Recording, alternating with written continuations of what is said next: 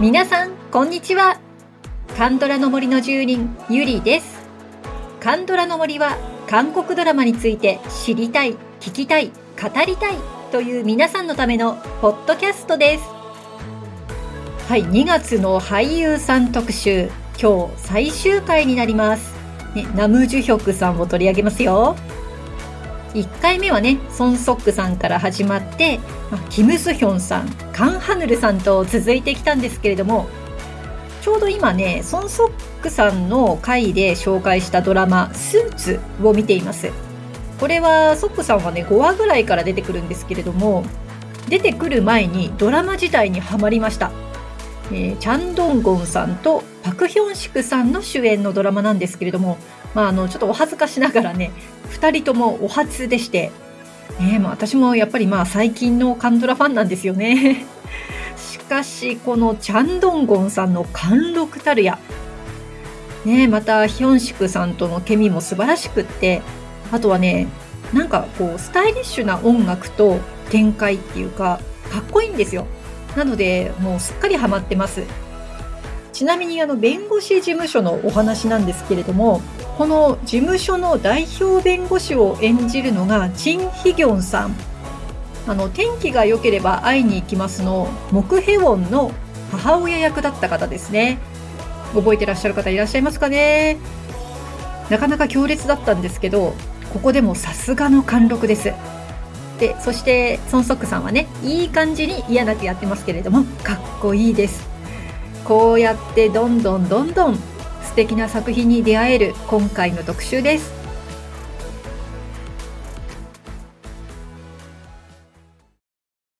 は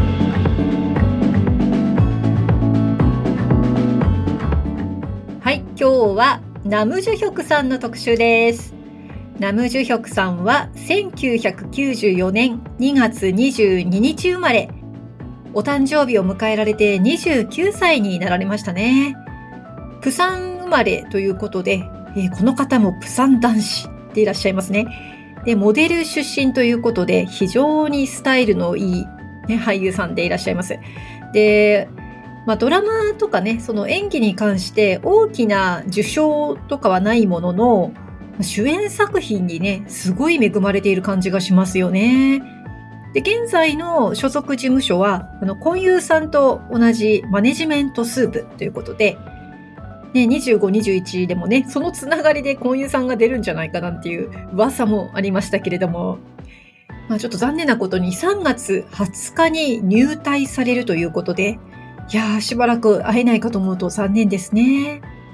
はい、それでは一つ目のリスナーさんへの質問。ナムジュヒョクさん出演のドラマで好きなドラマを教えてください。はい、この回答を、まとめましたのでお届けいたしましょう。今日も年代順にね、作品、はい、お届けいたします。まず一番最初はですね、これお一人の方からいただいたんですが、恋するジェネレーション。2015年 KBS のドラマです。で、主演は3人で、ナムジュヒョクさんの他にキムソヒョンさん、ユクソンジェさんというね、いわゆる学校シリーズというやつですね。若手スターの登竜門と言われているドラマシリーズですね。で、ソヒョンさん、ソンジェさんはもう両方ともね、トッケビで重要な役をやってらっしゃって、この方見たことあるっていう人多いんだと思いますけれども、今となってはもう他のドラマでもね、たくさん主演を務めているような俳優さんです。はい、それではこのドラマについてのコメント、ともりんさんからいただきました。恋するジェネレーション、これ題名やめてほしいですね。現代の Who are you で、なんでこうなると、現代見てわかる通りサスペンスです。学園ものっぽいけど、ジュヒョク君はですね、恋のゴールドメダルでも水泳部のいでたちが眩しいですが、ここでも水泳部で、まだお顔があどけないけど素敵な胸板と三角筋、そして彼の泣きの演技がなかったら、この無理のあるストーリーが全部嘘くさくなるところ、彼の涙で切ない気持ちが、二人のそっくりなヒロインに翻弄されるけど、彼の意地があのドラマのヒロインキム・ソヒョンちゃんの2役も素晴らしいを支えています。韓ドラ史上最強2番手説のソンジェ演じるコン・テグアンを抑えて、ジュヒョクのハン・イアンが魅力的なんですよ。見てない人今すぐ見てはい、ともりんさん、熱のこもったはいコメントありがとうございます、ね、恋するジェネレーション、相変わらず日本語タイトルにしたらえらいことになっているの典型ですね。現代は Who are you ということで、ミステリーなわけですね。いや、これすごい初々しいジュヒョクくんがね見られそうですよね。はい、恋するジェネレーションでした。さて次のドラマに行きましょう。今度はですね、先ほどもちょっとありましたけれども、恋のゴールドメダル、僕が恋したキム・ボクジュです。これはお二人からコメントをいただいてます。はい、まずはユーミンさんから、ナムジュミタさんに検索しておすすめに最初に出てきたドラマ、一番かわいいがあふれてる。はい、次はパプリカさん、そのうち見ようと思っていたのに塩漬けにしていて数ヶ月、最近になって見たのですが面白かったです。ナムジュヒョクさんはもちろん素敵ですが、テクのアッパが出てるので、お好きな方でまだご覧になってないなら今すぐ GO パプリカさんありがとうございます。テクのアッパっていうのはあれですよね、応答せよ1988に出てきたチェムソンさんのことをおっしゃってますよね。テクというのはこのムソンさんの息子で、パク・ボゴムさんが演じてらっしゃいました。チェムソンさん私大好きなんですよ、本当に。気候号とかね、秘密の森2とかね、いや大好きです。出ていらっしゃるんですね、恋のゴールドメダル。チェムソンさんと共にナムジュヒョクさんを楽しむために見るというのもありですね、私は。ともあれ、この恋に全開なジュヒョクっていうのもちょっと見てみたいですよね。なんかちょっとネットで調べてみると、この作品はもうキュンキュンラブコメみたいな、そんな感じで紹介されてますので、もうかわいいジュヒョクをめでるにはこのドラマということですね。ありがとうございました。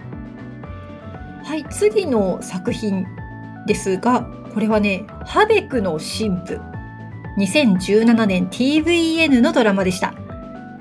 これはね、ナムジュヒョクさん、水の神様なんですよね。水の神様であるハベクを演じられたわけですけれども、訳ありでね、人間界に降りてきて、でそれも力も失って降りてきて、一騒動という、ね、最初はもうものすごいコメディから入ってるような感じだったんですが、なんて言うんだろうこれ、究極の俺様キャラいやー、これはね、私実はこの作品が初めてのナムジュヒョクさんだったんですよ。いやー、これはね、もうびっくりというか、なかなか楽しませていただきました。じゃあコメントいきましょう。まずはユーミンさんから。ナムジュが美しい。若くて美しい瞬間をドラマにしてくれてありがとうレベル。なるほど。はい、次はともりんさん。一言でいい。で終わりませんな。水の神ですよ。それをなんて素敵に演じるんでしょう。はい、次は江戸巻さん。少し天然で強引で目力のあるハベクの演技が最高です。はい、お三方ありがとうございます。もうとにかく美しかったですよね。ほんと。もうね、神様ですから。もう天然で強引って本当その通りで、もうこの人間界の常識っていうのがね通用しないので、めっちゃ旗迷惑というかもうでもそんな気ぐらいのね高い神様に愛されちゃうっていうのがまたねたまらないですよ。これはね設定も非常に面白かったですし、家につながる道のね角で待ってるんですよ、このハベクが。いやー、この待ってるハベクっていうのがたまらんですよはい、ハベクの神父、これもね面白かったですね。はい、それでは次のドラマいきましょう。次はですね、眩しくて私たちの輝く時間、これは2019年 JTBC のドラマでした。このナムジュヒョクさんが演じたのは、心に傷のありそうな感じの若者ジュナですね。でこのジュナが記者志望で、相手役はハンジミンさんで、ハンジミンさん演じるのはアナウンサー志望のヘジャで、この2人が出会ってというストーリーなんですが、はい、それではコメントいきましょう。まずはともりんさんから。ハンジミンとの不思議なドラマでしたね。最後は号泣ものでした。私のカンドラ史上、呼吸困難で死ぬかもと思うくらいおえつしちゃいましたよ。もうあんな白いシャツが似合う人大好き。浜辺で待ってて。これ見てない人すぐ見て。出ました、ともりさんの見てない人すぐ見て。いやでもこれはね、ハンジミンさんですからね。はい、では次の方行きましょう。ハヌルさんのコメントです。眩しくてのジュヒョクくんが好きです。前半は影のある辛い境遇を憂いて落ちてしまいそうな姿が痛々しく、後半の優しくて愛のあふれた穏やかな笑みをたたえた表情まで、一つの作品に二つの人物像がきちんと表現されていて、演技のうまさを感じました。はい、次はユーミンさんです。眩しくて、最初に何の予備知識もなしに見たドラマ。そこで初めてジュヒョクを知る。こんなに若くて可愛い俳優がいるなんて、沼落ち。はい、ありがとうございます。これユーミンさんの沼落ちドラマということでしたね。はい。それでは次はムツゴロウさんのコメントいきましょう。実はこれ見て落ちました。もうジュナ見るたびに泣けます。未だにジュナ部分だけ繰り返し見てます。闇落ちしていく時の空虚な絶望感。もうかわいそうでかわいそうで。この怒りを含んだ目が新たなナムジュヒョクの魅力を出しているので、新作のビジランテ、めちゃめちゃ楽しみです。はい、ありがとうございます。このビジランテね、入隊直前にこの撮影を終えたというディズニープラスオリジナルのドラマになります。今年ね、どこかできっと、配信されるのではないかと思いますが、共演陣もすごいですね。ユジテさん、イジュニョクさん、いやー、二人とも大好きなので、これにナムジュヒョクさんが絡んできて、ちょっとシリアスなのかな、いやすごく楽しみですよね。はい、ちょっと話をね、眩しくてに戻しますが、ね、ユーミンさんもムツゴロウさんもこれで沼落ちを、されたということで、沼落ちの罠が仕掛けられた作品ということですね。で、ハンジミンさんとの共演ということで、いやナムジュヒョクさんね、やっぱり先輩女優さんとの共演もしっかりとね、こなしますよね。先ほどのハベクの新婦もシンセギョンさんでしたし、いや大物の方とね、ちゃんと共演されてる。で、眩しくてのね、他の共演者たちもすごくって、アンネサンさんとかね、イジョンウンさん、なかなかドラマとしてもこう重厚なものがあるのかなっていう風にも見えますが、ともりんさんがね、呼吸困難になるくらい泣いたっていうドラマですから、きっとね、非常に心を打つドラマなのではないかなと思います。はい、それではちょっとムツゴロウさんからの番外編のコメントをお読みしましょうか。さっきの眩しくてでナムジュヒョクさんが共演したハンジミンさんとの映画がジョゼですね。これ日本の小説家の田辺聖子さんの作品、ジョゼと虎と魚たち。で、これ日本でも映画化されましたけども、これがジョゼがね、韓国のリメイク作品となります。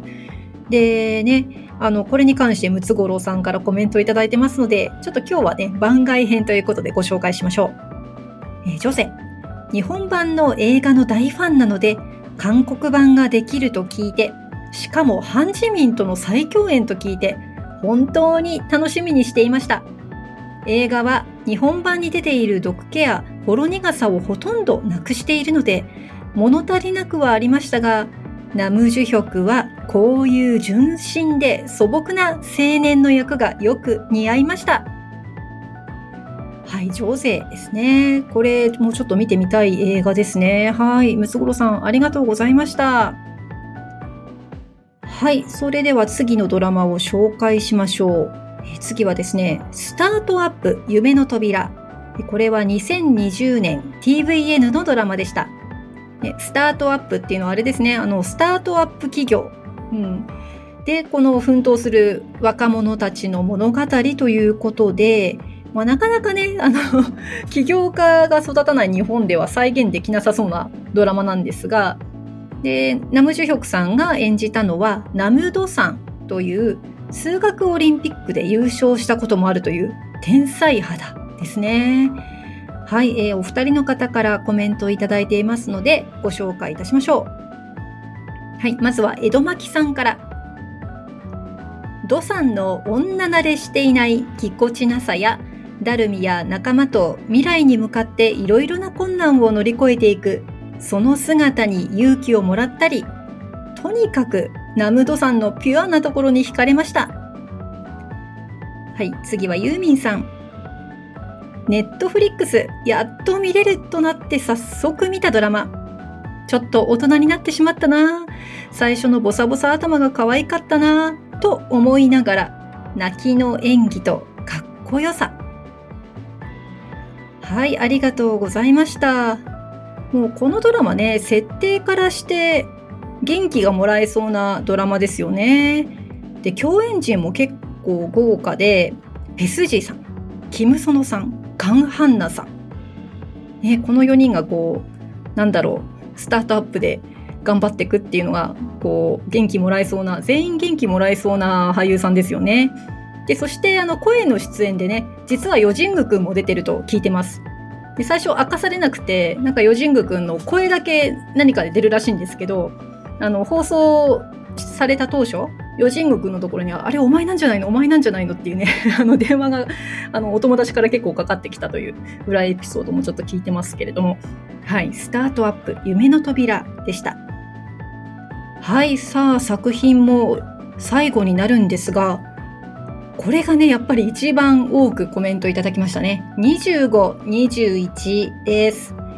2022年 TVN のドラマでした。もうね、これがナムジュヒョクさんの代表作と、なっていると言っても過言ではないと思うんですけれども、このポッドキャストでもね、特集させてもらいました。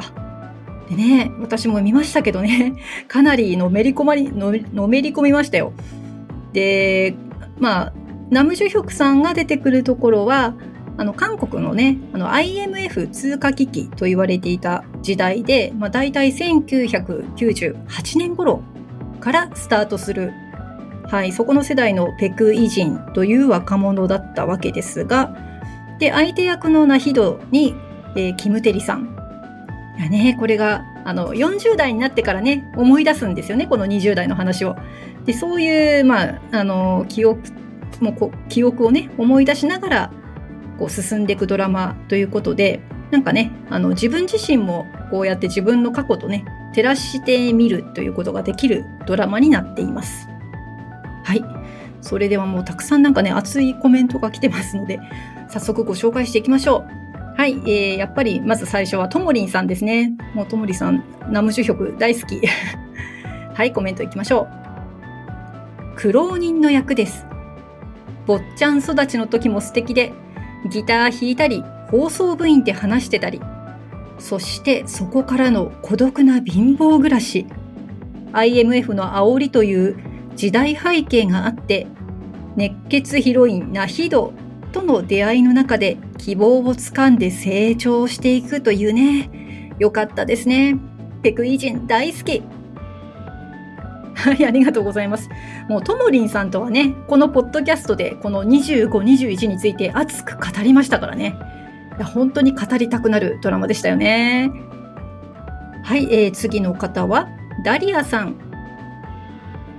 ナムジュヒョク演じるイジンとキムテリ演じるヒドのケミが、それは最高でした。いつまでも見ていたかった。なんかわかりますこれ。まだ彼らを追っていきたいっていう気持ちね。はい、ありましたよね。さあ次の方行きましょう。ユーミンさん。満を持して見たドラマ、言わずもがなさらに沼にドボン、大人になってしまったはずが過去最高ビジュアル、可愛さと美しさとかっこよさが詰まってる、ストーリーも過去最高、このドラマを超えるドラマは出るの？というレベル。はい、絶賛ですね、ユーミンさん。いや、でもこれはね、本当にすごいドラマだったと思いますしね。はい、では次は江戸巻さんのコメントいきましょう。とにかく北京人とヒドのケミが見ていてすがすがしい。ちょっとした言葉や表情で悩んだりときめいたりする年代がこのドラマを見て懐かしくもあり、青春っていいなぁと改めて感じたドラマでした。ねえ、青春ですよね。まあなんかその1990年代2000年入るぐらいの、まあ、時代のなんて言うんだろう。あるもの、電話がああなってるとか、なんかそういう時代背景にあったその小道具もなんかこう懐かしいなって思いますし、まあ、それを使ってた自分たちの、ね、青春もちょっと思い出すじゃないですか。いやーね、皆さんにもありましたか、ああいう青春時代。はい、ありがとうございます。それでは、25、21にいただいた最後のコメントいきましょう。ムツゴロウさんです。このドラマ自体もものすごく好きなので語り尽くせないのですが、やはりナムジュヒョクの魅力があふれ返っていました。まさに北京人を生きていましたね。この年齢でこの役に出会えて本当に良かったねと何目線だかっこ笑い。維新の本当はまだたった22歳だったのに家族を守ろうとするけなげさ。自分にはもう保護者がいないと寂しく思いながらも、年下たちからは頼られる、助けているようで助けられている、自分の弱さと向き合いながら少しずつ成長していくペクイ人がいじらしい、かっこ泣き、どこの部分も全部素晴らしいです。このナムジュヒョクを見て落ちない人いると思っていました。はい、ありがとうございます。いや、わかります。まあ、この25、21に出てきたナムジュヒョクさんね、このペクイ人に私もかなり惚れ込んでいたと思います。ね、なんか素晴らしいドラマに出会えて本当に良かったですよね。まあ、ジュヒョクも私たちも。はい、ということで25、21でした。やっぱりコメント一番多かったですね。もう名作になりました。はい、ということでここまでがナムジュヒョクさんの作品たちでした。まだ見てないものもなんかね、見てみたいなって思うようなコメントたくさん来ましたね。私はあれですね、眩しくて、ハンジミーさんと出たやつですね、見てみたいな。でね、なぜかチーズイントラップと例のコメントがなかったんですよ。なぜ来なかったんだろう。いや、もう例は、ね、私チーズイントラップは見てないので、例は見たんですけど、例は良かったですよね。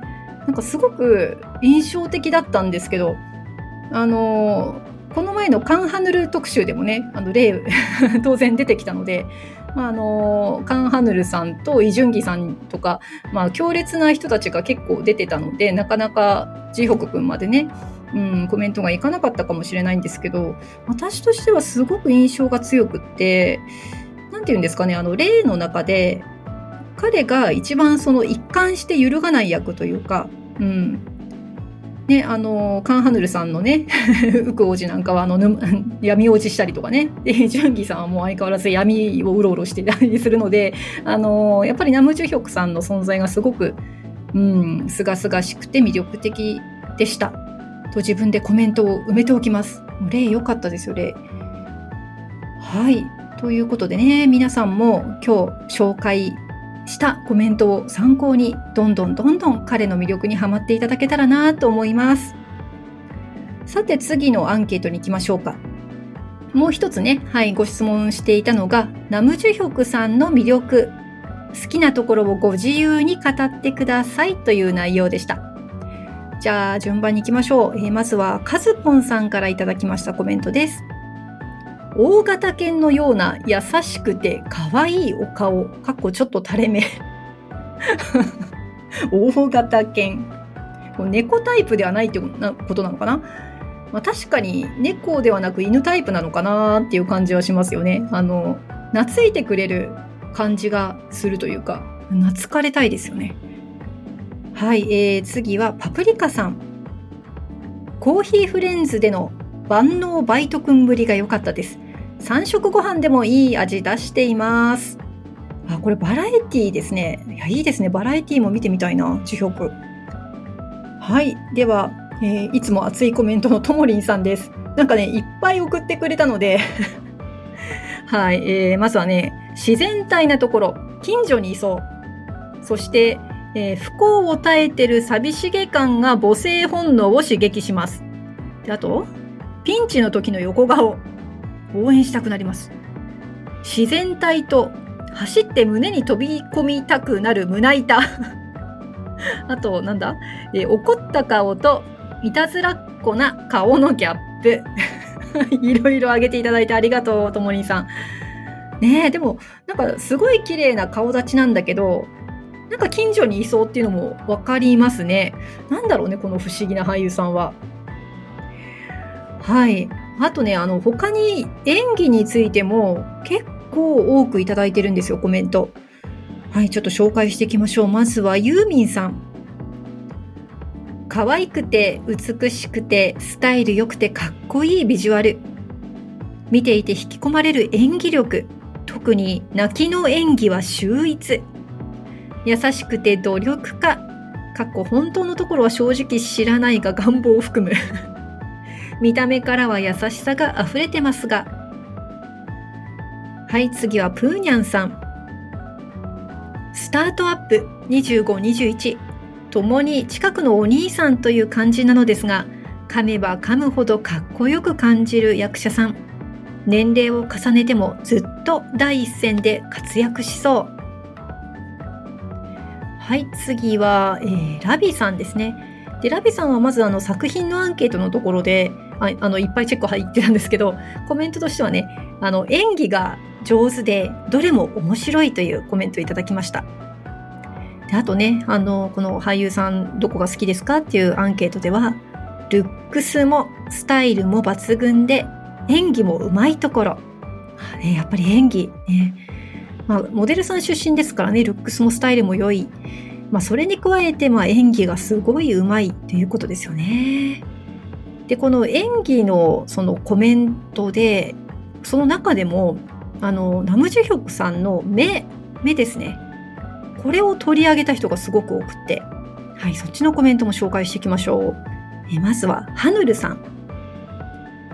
トロンとした眼差しと役に入った時の力強さのギャップ、笑顔の可愛さ、暗い表情の悲しげな眼差し、目の演技がうまいところ。はい、次はダリアさん。素で演じているかのような自然な演技、眼差し。次はラムマリさん。ビジュアル、スタイルともに最高。虜にする目の演技、ナムジュヒョクの沼は深いです。はい、そして江戸巻さん。とにかく素直さが顔や言動にすぐ現れるところが大好き。全然芸能人っぽい雰囲気がないところに親しみを感じるし、失敗してあって下を向いたり恥ずかしそうにする表情にとてもときめきます。とても目に表情があるので、目で訴える演技も魅力的です。もちろん外見は言うことなくかっこよいですが、可愛さとかっこよさが共存している俳優さんだと思います。はい、なかなかね、皆さん熱いコメントですが、それでは最後の方のコメントに行きましょう。はい、最後はムツゴロウさんです。まず佇まいですね。いつもちょっと猫背で後ろからのショットが多かった25、21はまさに背中で語るナムジュヒョクがたくさん見られました。はにかんだようで寂しげな表情、笑っているのに泣いているみたいで本当に深い演技をするなぁと思います。前にぐいぐい出るわけではなく、受けの演技がうまい、それでいてすごく光る、年配の人とのケミもいいですよね。あと声ですね。上げてたらキリがないですね。かっこ笑い。はい、ムツゴロウさんありがとうございました。そう、背中ね。そう、印象的ですよ。ナムジュヒョクの背中。なんかこうね、25、21もそうだったんですけど、この白いシャツを着て、で、その背中がすごく、思い出されるんですけど、ね、もう本当に魅力たっぷりなのでね、こういう25、21みたいな名作で、活躍されるんだなと思いました。はい、ということで、ナムジュヒョクの魅力をね、皆さんにたっぷり、はい、語っていただきまして、ありがとうございました。私はあんまりね、ナムジュヒョクさんのことをこう深く考えたことなかったんですよね。初めて会ったのがハベクの神父っていうのも忘れてましたし、だけど今日ね、皆さんからのコメントこうやって読ませていただいて、なんかすごく納得で、彼の魅力をね、再発見したようにも思います。いやー、かっこいいんだけど、親しみやすいとね。そして演技が素晴らしい。そんなナムジュヒョクさんでした。これからもね、ずっと見ていきたいですね。3月20日にはもうね、入隊ということで、はい。待っている間にはね、ディズニープラスオリジナルのビジランテも来ますし、ね、今回知った、まだ見てない作品たちもね、見ながら除隊を待っていきましょう。はい、ということで、Spotify のミュージック&トークでお聴きの方には、彼の歌声をお届けいたします。ね、ムツゴロウさんがさっきコメントで、声もいいんだと、ね、言ってくださってましたけど、私もそれすごく思ってて、で一度25、21の特集で取り上げた曲があるんですよね。それを、もう一度ここでご紹介したいと思います。25、21の OST から主要メンバー5人が歌う Wiz です。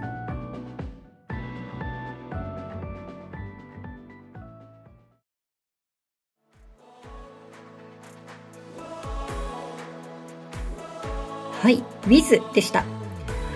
やはりもうこのナムジュヒョクさんの声がね、独特なんですよね。もう唯一無二というか。なんて言うんだろうな、この彼のストレートで、すがすがしいというね、この魅力の一部のような気がします。この声がね、この Wiz っていうのは他でね、紹介しちゃったのもあるので、今回は別の OST にしようかなとも思ったんですけど、やっぱり久しぶりにこの歌を聴いたら、やっぱりこのナムジュヒョクの声は外せないなと思って、ね、改めて再度ご紹介させていただきました。ぜひ Spotify でミュージック&トークバージョンをお聴きください。プレミアム契約の方は最後まで、フリーの方は30秒までお聴きいただけます。はい、それでは2月の俳優さん特集、これで最後になりましたけど、いかがだったでしょうか。ちょっと大変だったんですけど、やってよかったなと思います。本当にね、韓国には素晴らしい俳優さんたちがたくさんいらっしゃいますよね。もうお一人紹介するだけでもういつもね、30分40分50分でこうかかってしまうので本当は全員特集したいんですけど、はい、今回はもう4人もね、深く皆さんのコメントを読みできたので、とっても楽しかったです。で次回はですね、ちょっとお休みをいただいてから、今度は冠婚特集してみようかなと思っていますので、皆様楽しみに待っててください。はい、番組の感想もぜひお送りください。 LINE 公式アカウントにご登録いただければ、配信もアンケートの通知も逃さず受け取れます。感想もすぐに送れます。 Twitter、Instagram、Facebook でご案内しておりますので、ぜひご登録をよろしくお願いいたします。それでは今日もお聞きいただきありがとうございました。また次回、カンドラの森の奥深くでお会いいたしましょう。